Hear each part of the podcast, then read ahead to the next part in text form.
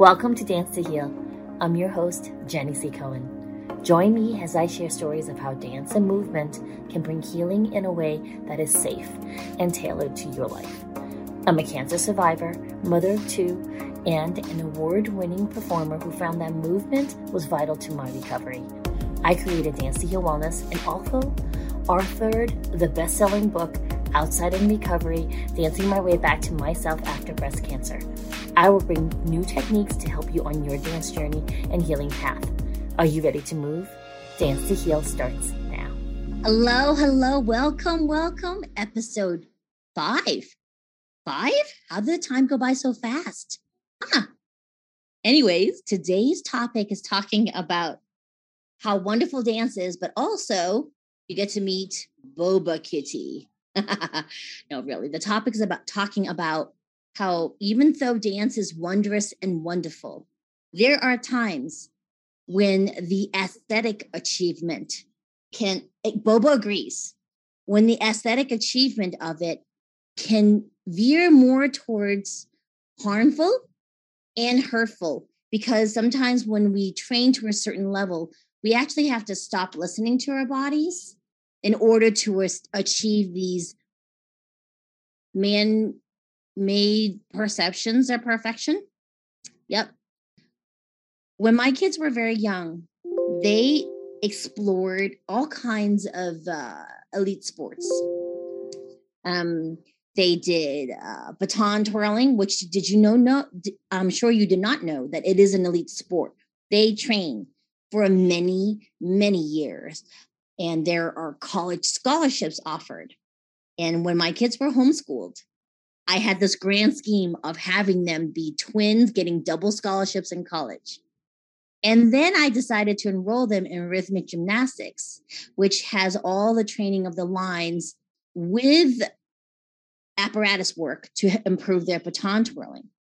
And my kids ended up falling in love with rhythmic gymnastics, giving up baton twirling, and wanting to do the Olympics. We had a coach that that planted these seeds. You can do the Olympics.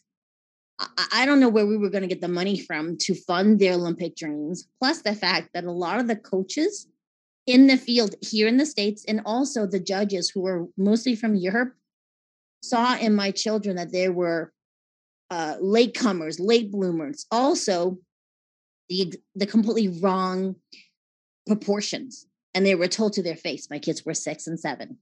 They were told they were too old, the wrong body type. And can you believe it? They were told they were overweight. They were six. Anywho, but they fell in love with the sport. So they tried very, very hard. They even went to Lake Placid Olympic Training Center. Um, they they qualified for Future Stars. It was all out of pocket. We were lucky. We were homeschooling, so they were able to balance that extra training they needed to catch up. I don't even know what that means, but they were told they had to catch up. Here's the thing at a very young age, my children and other elite athletes are taught you must ignore your body's pain, trust in an outer source like a coach who says you're not working hard enough, and keep going. I think they're changing that philosophy now, but in the past, that's what happens. And I wanted to address this in this particular episode because sometimes you may want to do something and you get so passionate about it and it may be movement oriented. It's very important. You still acknowledge all of the messages that your body is giving you. Please let's not wait until your body's screaming before you hear it. Our bodies are always giving us feedback, whispering to us, hey, that feels really good. Please stop, start, keep doing that. I have to ignore my body saying it wants more carbs. It whispers that a lot to me, especially after menopause from chemotherapy. But a lot of times, sometimes I do indulge it because I'm a cancer survivor. I get to eat my carbs. It makes me happy. However, sometimes um, when I'm doing a lot of dance classes, uh, I have to pay attention when my body says, it's enough. You need to stop. I've given you everything you wanted. Now you need to rest, hydrate, please, and get sleep, ice, etc., etc. Yeah. I was in a car accident in April we were rear-ended by someone who had um, a lot of liquor and he was driving a motorcycle and he rear-ended my car while we were standing still. I was in the passenger seat, and because I already had arthritis in my back and neck, it completely threw me out of whack.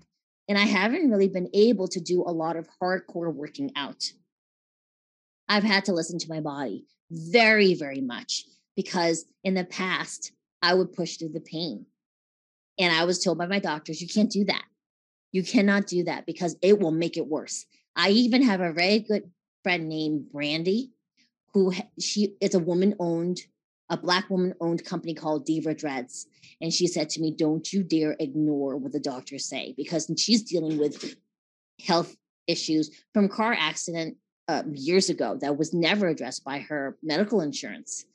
So, anyways, but I'm better now and um, slowly getting stronger and training more. And still, I have to listen to my back um, and my neck. This morning, I taught two classes.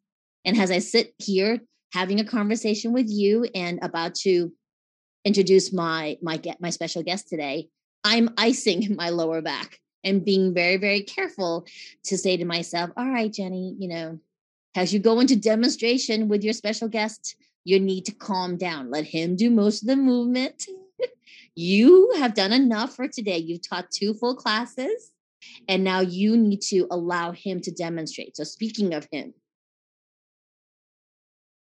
this special guest is someone that, of course, I know personally, and I really want the world to meet.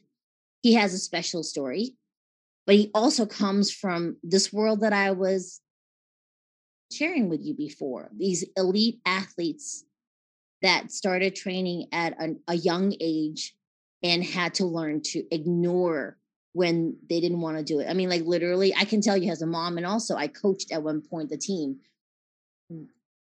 Oh, it's almost border on like abuse now, but back then, you know, they they would be summer in the summer running the parks with weights on their ankles. Please don't do that now. It's not good for you. Your body doesn't feel it or recovers now, you will feel the effects of it later. Our bodies are built to give us whatever we want, and it will ignore itself to the point of hurting itself. Okay. Anyway, so back to introduction of my special guest. Before I say anything about it, I'm going to ask our wondrous Jacob to play a video of Daniel Rei Cohen's um, dancing.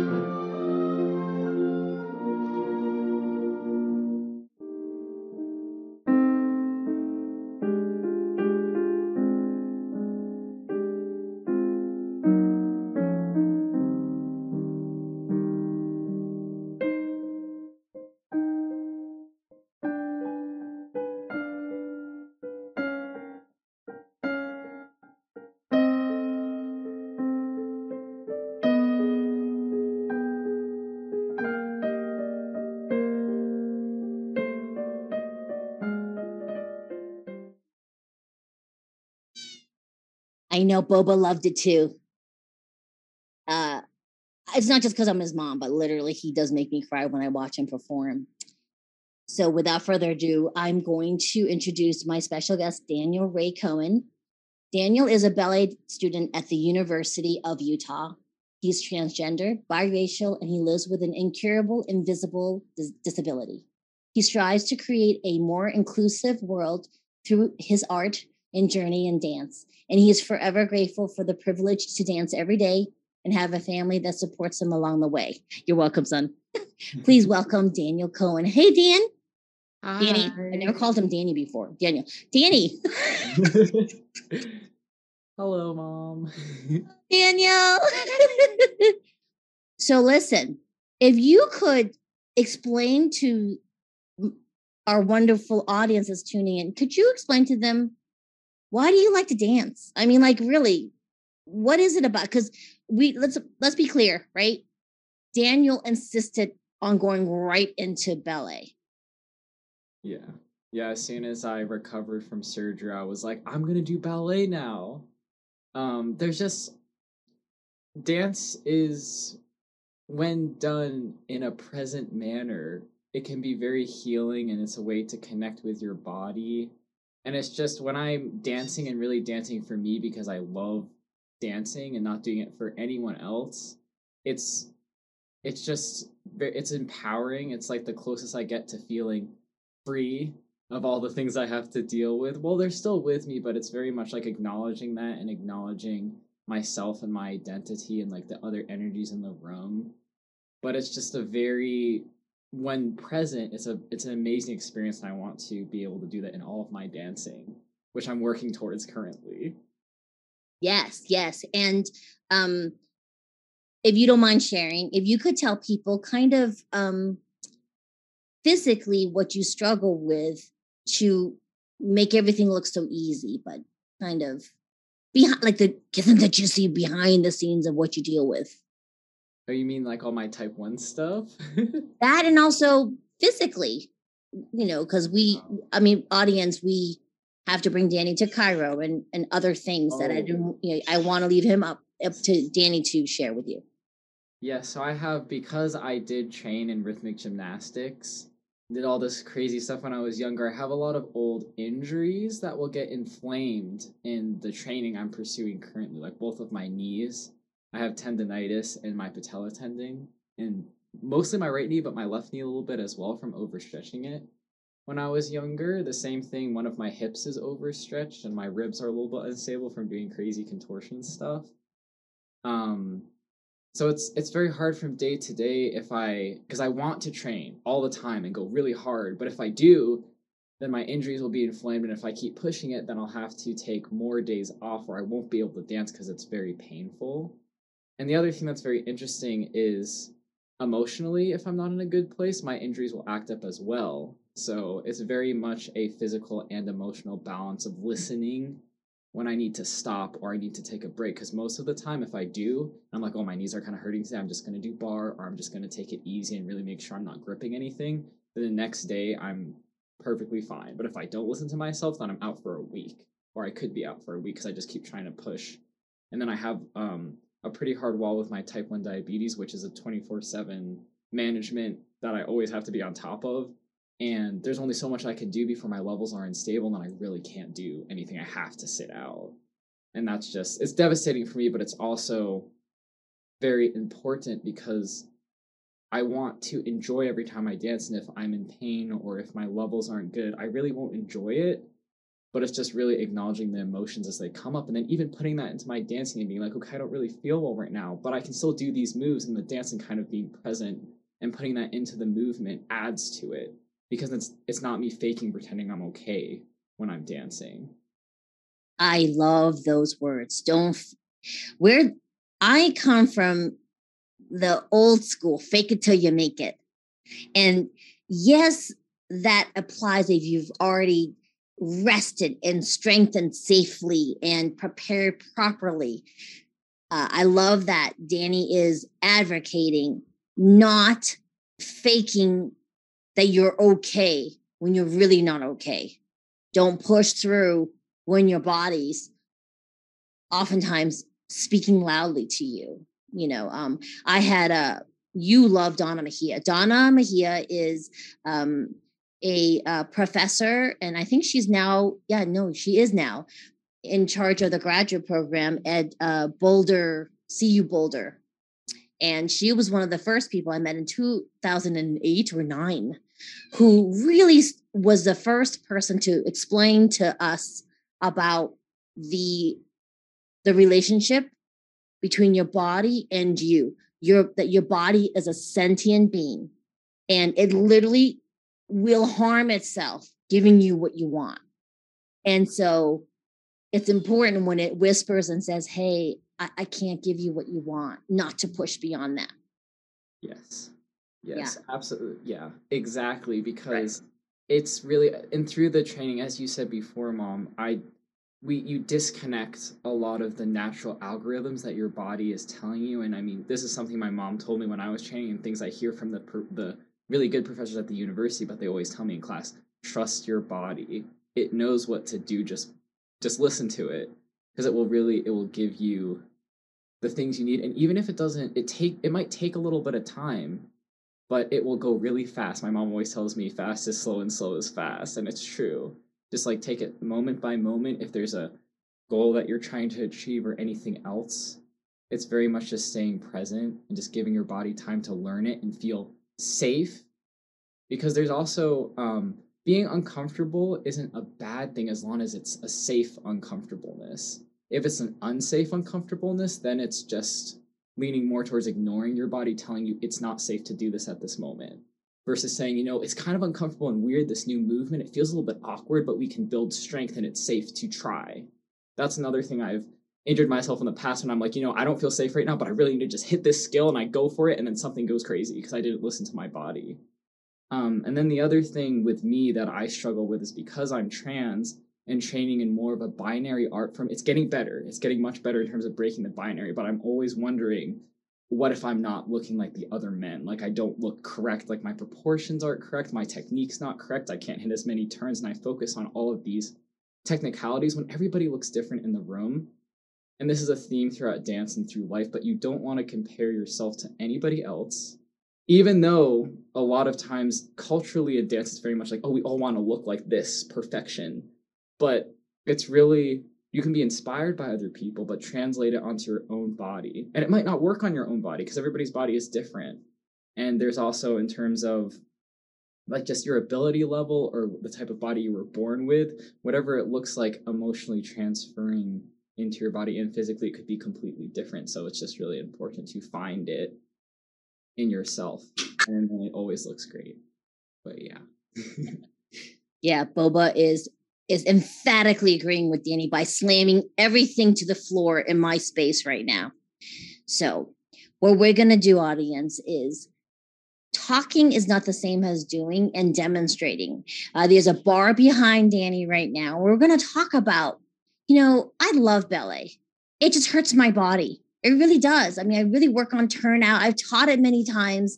How do we still incorporate the strengthening the lines aspect of something like ballet in a safe manner because not very rare do people really have that 180 degree turnout in their hips we just don't it's not normal and what happens is when we force it you're twerking your knees you're torquing and injuring parts of your ankles and so we're going to um what we're going to do is while i'm continuing to talk about this danny starts setting up the studio real, real quick and then once he's got the studio set up and ready, he's going to start he's going to start talking to you about proper alignment while I run down the stairs to join him in the in the downstairs studio. You ready, Danny? Yes. All right. Okay, so the first thing about alignment and what a lot of people will see in ballet is this very like upright pose of like regal royalty and stuff like that, but it's very much for me and what I found is it's connected to being present and taking your space in the room and just feeling like you're worthy in this space. And this is something that comes from Delsarte technique, which I've taken a couple classes on. But what you want to do is you want to relax the back of your neck, maybe gently stretch your head forward. I'll turn to the side. Just so you feel really gentle relaxation. Don't hang on your head, but just feel the muscles lengthening in the back of your neck.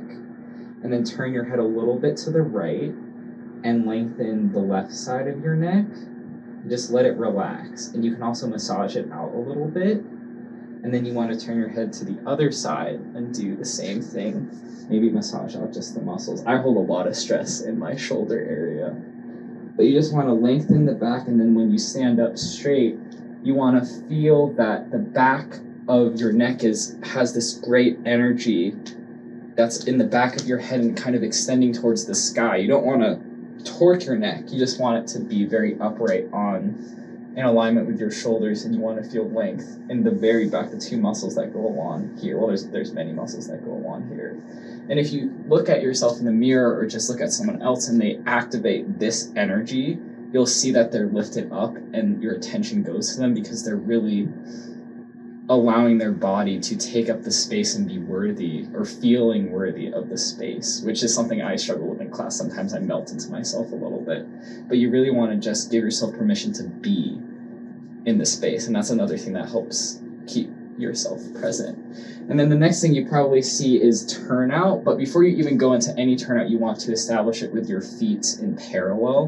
What's really important is that your knees always stay over your second toe and third toes, you don't want them to go too, you don't want them to bow and you don't want them to go too much out to the side. You want them to stay in alignment under your hips, wherever your hips are. You want to make sure your toes are spread out on the ground.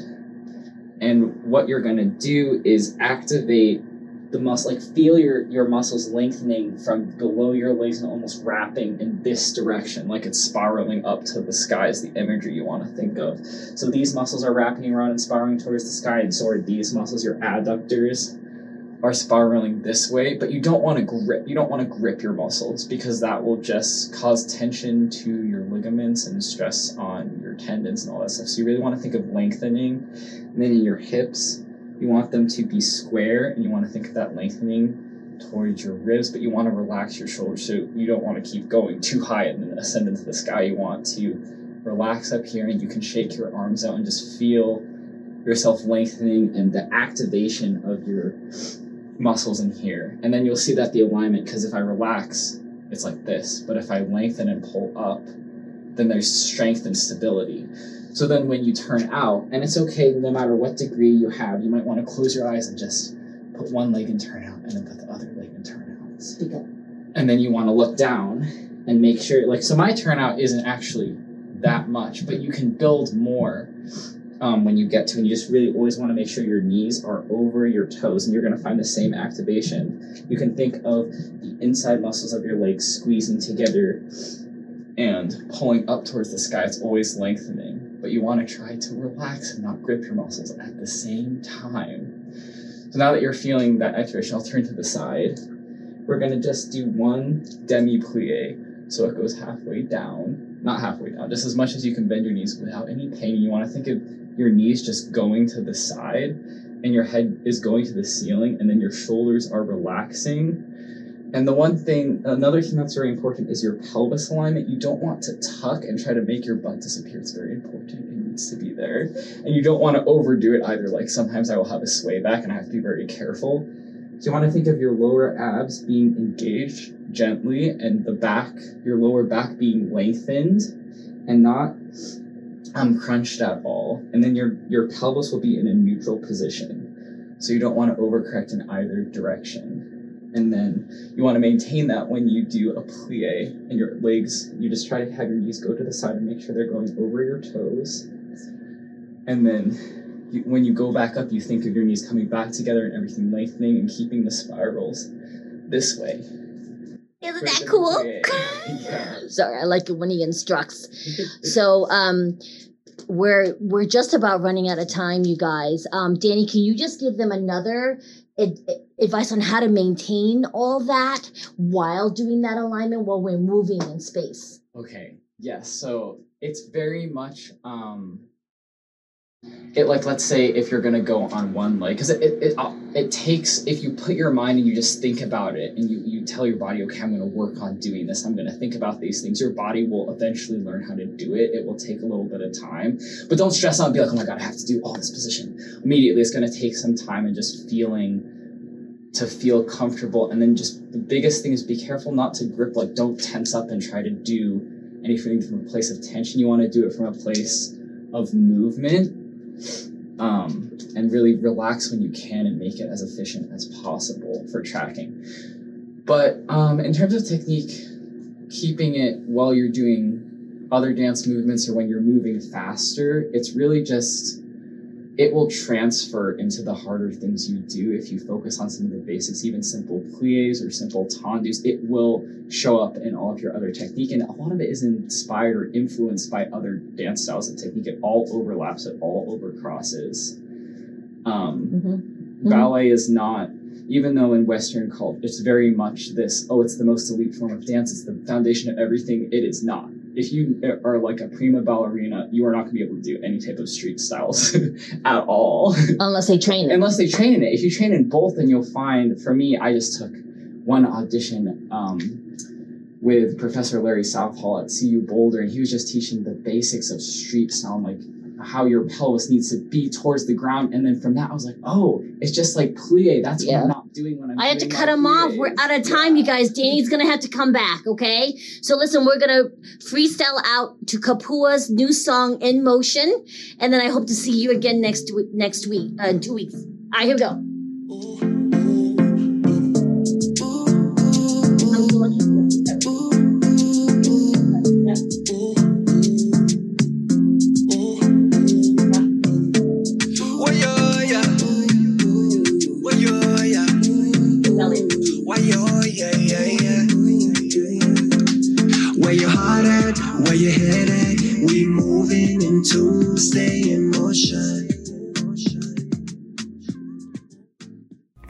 For listening to Dance to Heal with Jenny C. Cohen. Come back next time to hear stories of recovery through movement and learn more ways that you can move your body. To work with me and continue your journey, visit OutsideInRecovery.com. Are you ready to move?